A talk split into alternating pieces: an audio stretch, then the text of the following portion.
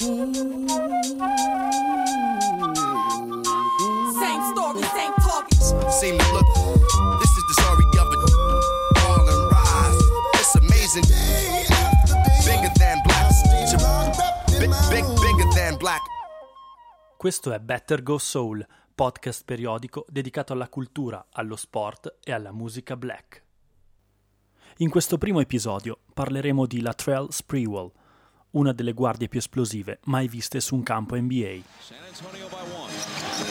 Sprewell.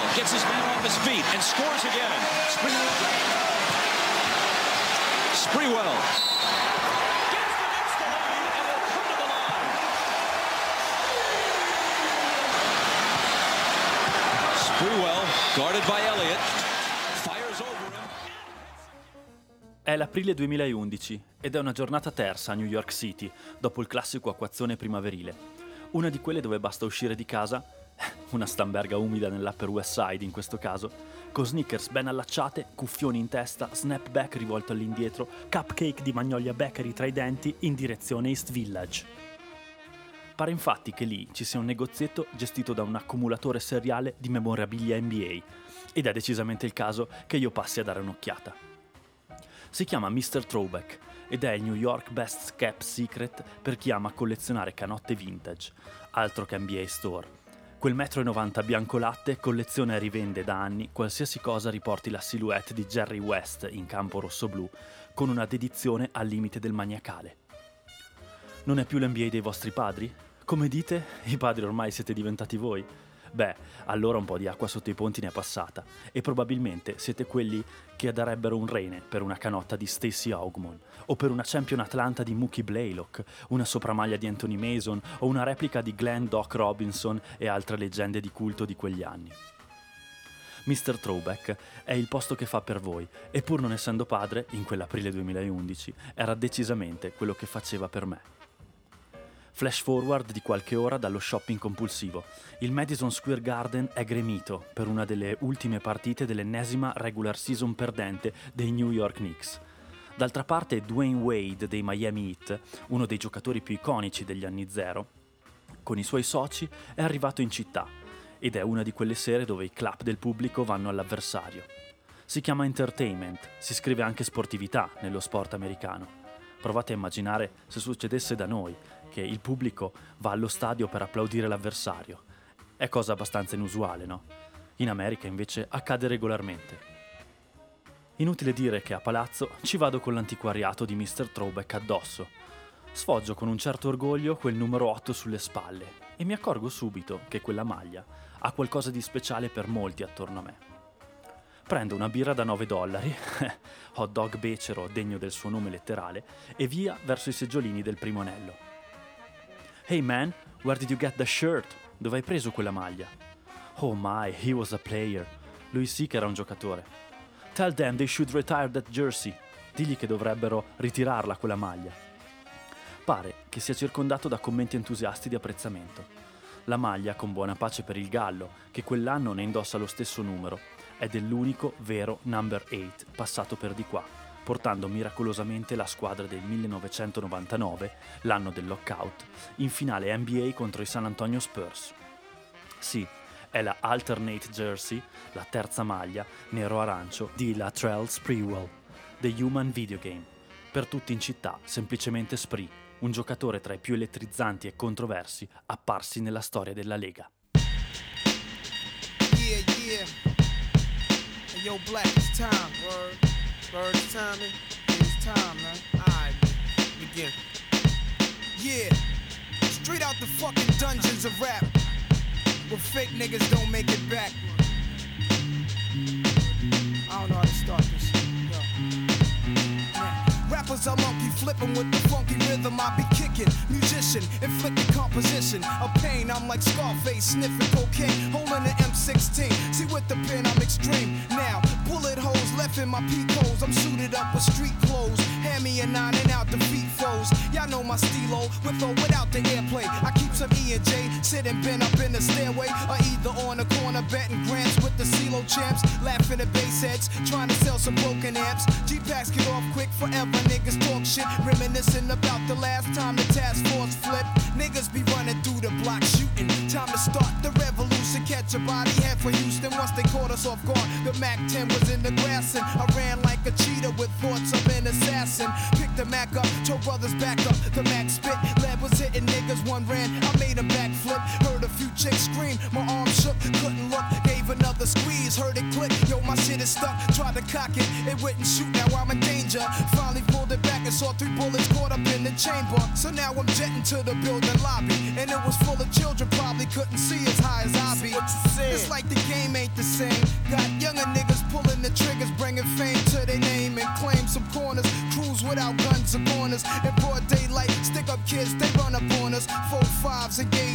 Max and facts. Same niggas that catch you back to back, snatching your cracks in black. Yo, is a snitch on the block, getting niggas knocked. So hold your stash till the coke price drop. I know this crackhead who said she gotta smoke nice rock. And if it's good, you bring your customers and measuring plots. But yo, you gotta slide on a vacation. Inside information keeps large niggas erasing and they wild spacing. It drops deep as it does in my breath. I never sleep, huh, cause sleep is the cousin of death. Beyond the walls of intelligence, life is defined. I think of crime when I'm in a New York state of mind. State of mind.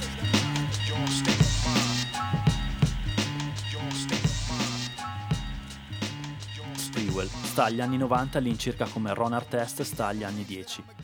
Un pensatore libero dalla ferocia agonistica paragonabile forse solo a quella di The Answer, o più di recente, lo ricorda in molte fasi di gioco sopra le righe, a quella di Russell Westbrook.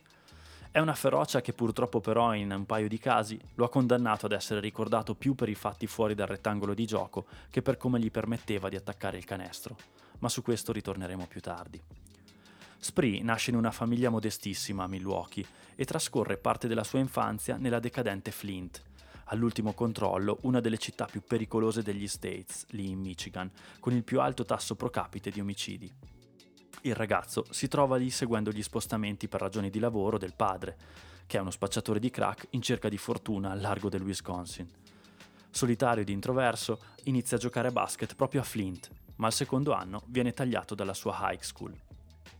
Ritorna a Milwaukee dove viene notato da John Almond, qualche anno più tardi general manager dei Milwaukee Bucks, che lo propone al piccolo college locale Three Rivers Community College, di cui farà le fortune mettendolo addirittura sulla mappa NCAA, il torneo dei college americani, con un paio di apparizioni al tournament.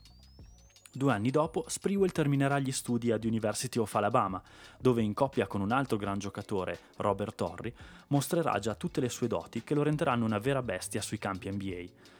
Gran lavoro sulle linee di passaggio, ferocia difensiva, palla rubata e contropiede che si conclude con fragorose bimani, schiacciate a due mani, che attentano regolarmente alla salute di retine e tabelloni. Inizia così la leggenda di The Human Video Game, il videogioco umano, con riferimento alle follie acrobatiche e alle velocità folli raggiunte dai players del gioco arcade per eccellenza dell'epoca, NBA Jam.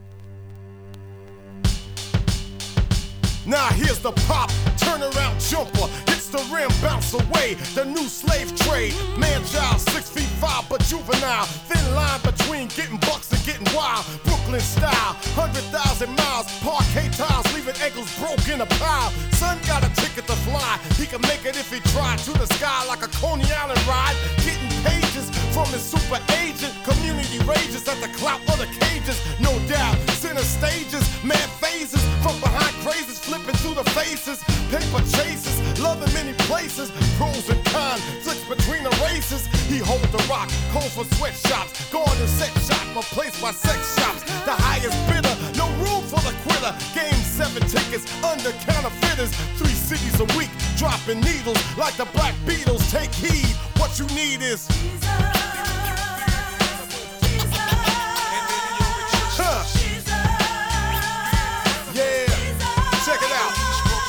My pitch up, never switch up. Smack the backups, pack them pickups. Resurrection of the two-man vocal section. The spirit in your dark ass direction. Ducking them spray ups on my way when I thought be layups. War in the battle boards, a thousand one push-ups. Here marks the return of them Roosevelt Rough Riders rising, charging hard from the point guard. Watch what you pray for, but know the team that you play for.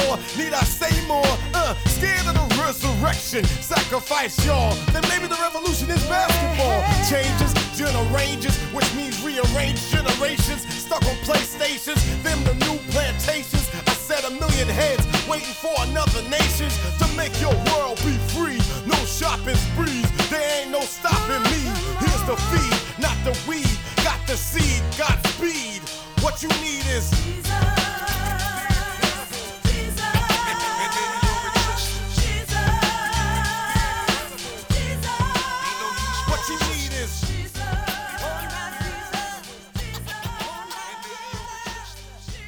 1992 è ormai eleggibile per il draft NBA e alla chiamata numero 24 lo vogliono a San Francisco i Golden State Warriors, reduci dall'era più eccitante ma insieme deludente della loro storia recente, la Run TMC era, quella del trio meraviglia purtroppo scioltosi troppo presto, composto da Tim Hardway, Mitch Richmond e Chris Mullin, una squadra dal talento enorme ma dalla difficilissima convivenza.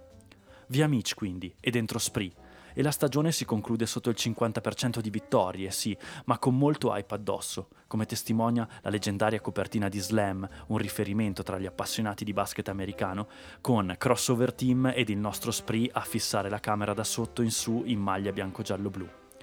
Agli Warriors andrà meglio l'anno dopo, con l'arrivo dell'elegante e potente ala da Michigan Chris Webber, poi rookie dell'anno, e con un latril da oltre 43 minuti di media e verso i 20 punti a partita, guadagnati a suon di contropiedi, schiacciate, alley-oops, fadeaways.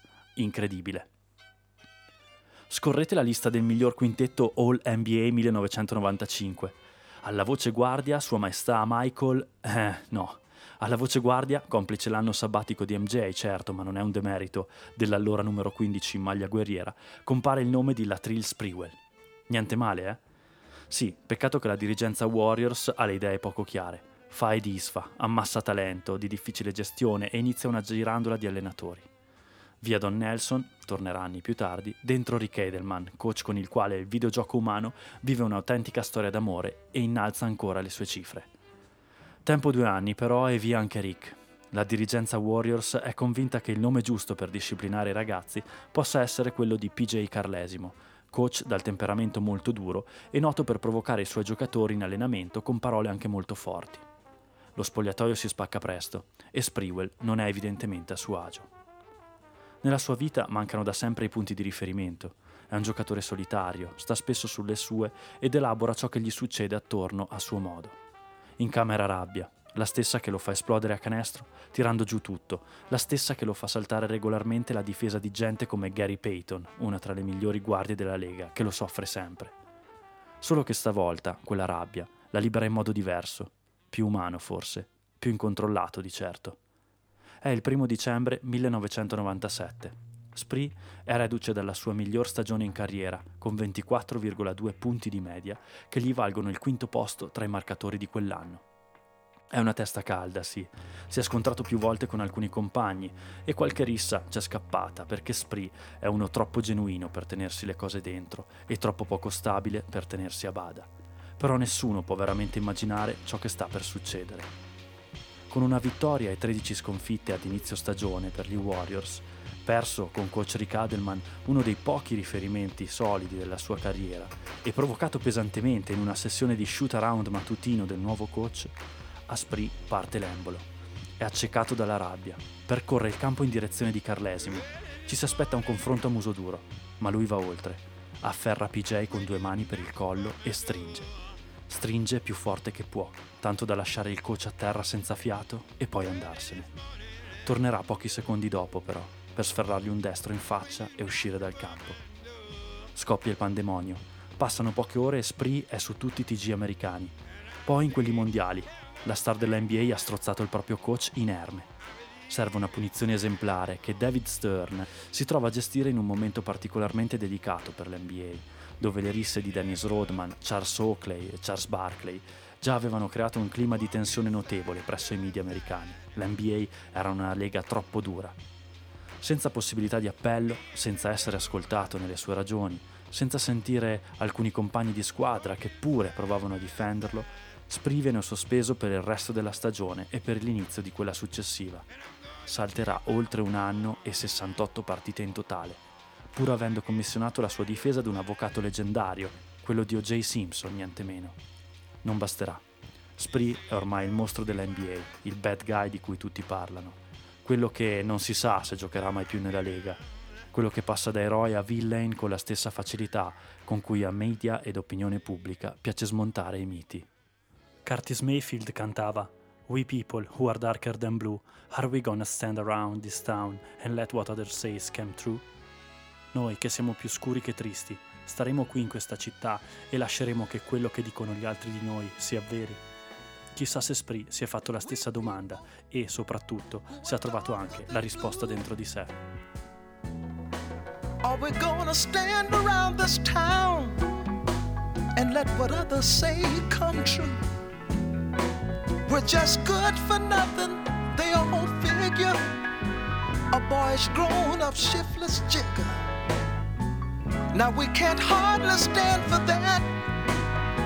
Or is that really where it's at? People who are darker than blue.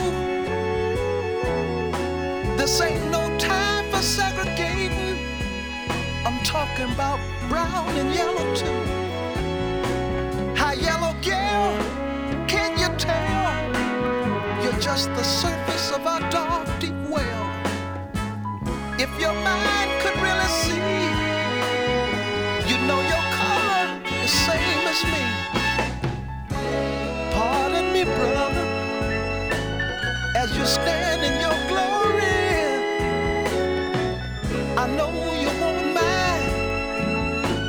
if I tell the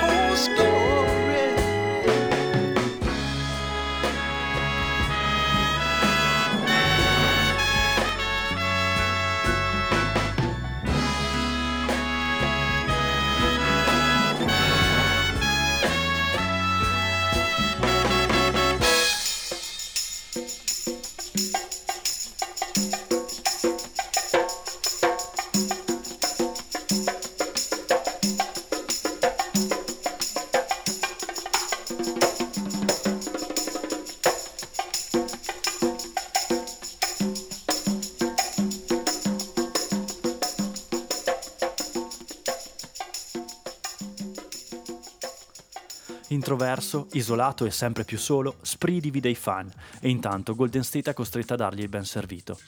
Tornerà un anno dopo, stavolta in maglia New York Knicks, che pronti al cambio generazionale salutano l'ala Charles Oakley e la guardia di tante battaglie contro i Bulls di Jordan, John Starks. I Knicks puntano sull'agonismo e sulla voglia di rivalsa di Spree, sulla certezza del centro area Patrick Ewing, sul tiro vellutato di Alan Houston e sulle triple roboanti di Larry Johnson. Spree è indemoniato pur partendo come sesto uomo. Quando entra dalla panchina divora il campo in poche falcate, porta energia, ha un fuoco dentro che nessuno può placare, ruba palloni come in precedenza solo Allen Iverson è riuscito a fare. Allen, che non a caso più tardi dichiarerà che se avesse potuto scegliere il gioco di qualcuno avrebbe voluto giocare come Latrell Sprewell, non come Michael Jordan, come Latrell Sprewell. Spree è un uomo in missione per ammazzare la sua solitudine, quel vuoto dentro che riesce a colmare solo quando vola verso il canestro.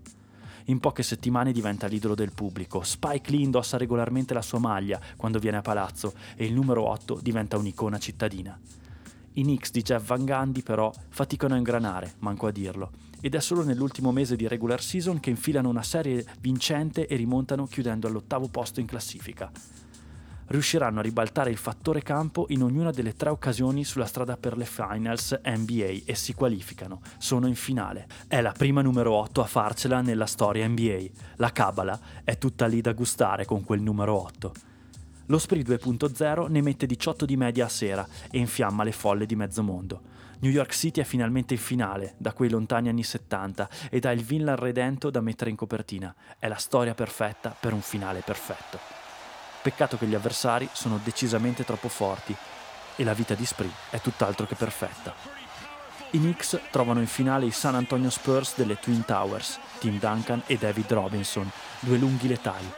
e nonostante una strenua resistenza di un ormai vecchiotto Patrick Ewing ed il tentativo di compensare il tonnellaggio sotto le plance di Larry Johnson, i texani chiudono con un chiaro e perentorio 4 a 1. Mai una gioia per Spree e per il New York City.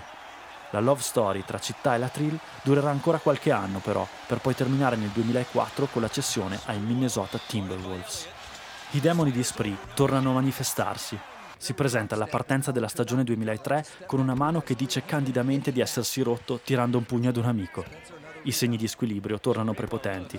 È tempo di fare le valigie ancora. Direzione Minneapolis, quella di Prince.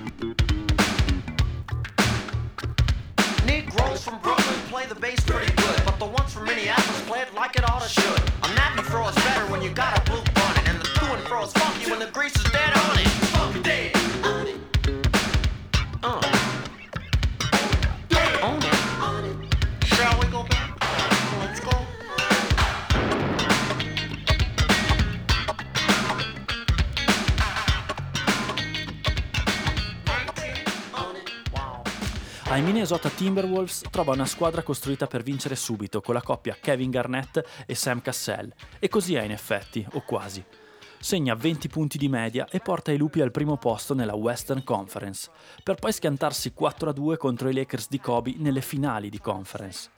La rabbia torna allora a salire l'anno dopo, quando coach Flip Sanders, che riposa in pace, gli preferisce spesso e volentieri la guardia tiratrice Wally Zerbiak, e il fuoco di Spree torna a bruciare nella maniera sbagliata. È nell'estate 2004, infatti, che con un'altra manifestazione di apparente bipolarità rifiuta l'estensione contrattuale offerta dai Wolves a 16 milioni di dollari. Dichiarerà serenamente I can't accept, I have a family to feed. Non posso accettare, ho una famiglia da mantenere. Lascia sul piatto una cifra pazzesca per l'epoca e in qualsiasi epoca per noi mortali. Così, con quel gesto, una delle guardie più eccitanti della storia della pallacanestro NBA scrive da sola la parola fine alla propria carriera. Nessuno da quel momento gli offrirà più un singolo contratto. Resta ai margini di una NBA che non ha più bisogno di lui e del suo inutile orgoglio. L'incapacità di placare quel fuoco che prima bruciava i parquet ed ora brucia se stesso lo fanno tornare nel baratro.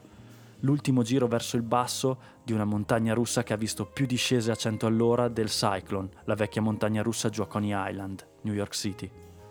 La carriera di Latrell Sprewell termina nella stagione 2005-2006.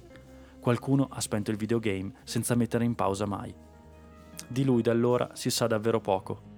Un vecchio articolo di Slam racconta di un personaggio sempre solitario, visto più volte nelle taverne del Lower East Side di Milwaukee, tra una birra al Joe Cats Pub, uno strip all'Aglis o all'Apartment 720, palcoscenici su cui duetta con l'alcol anziché con lo Spalding che lo ha reso eroe, villain e reietto nello spazio di 13 anni da professionista.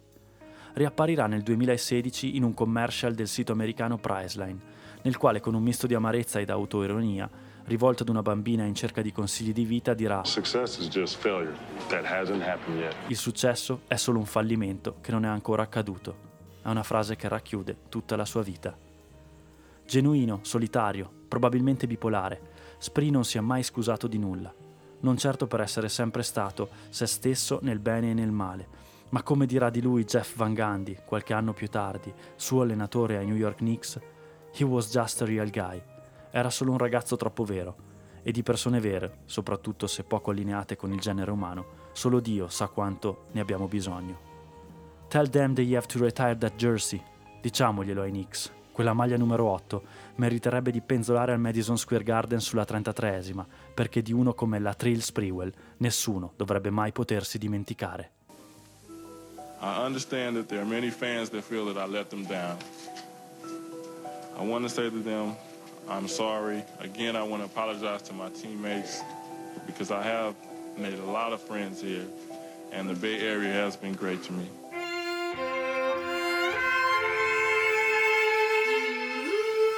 Questo era Better Go Soul, podcast di cultura afroamericana. E avete ascoltato la storia di Latrell Sprewell, una delle guardie più potenti, feroci ed immaginifiche dell'intera NBA anni 90. Same story, same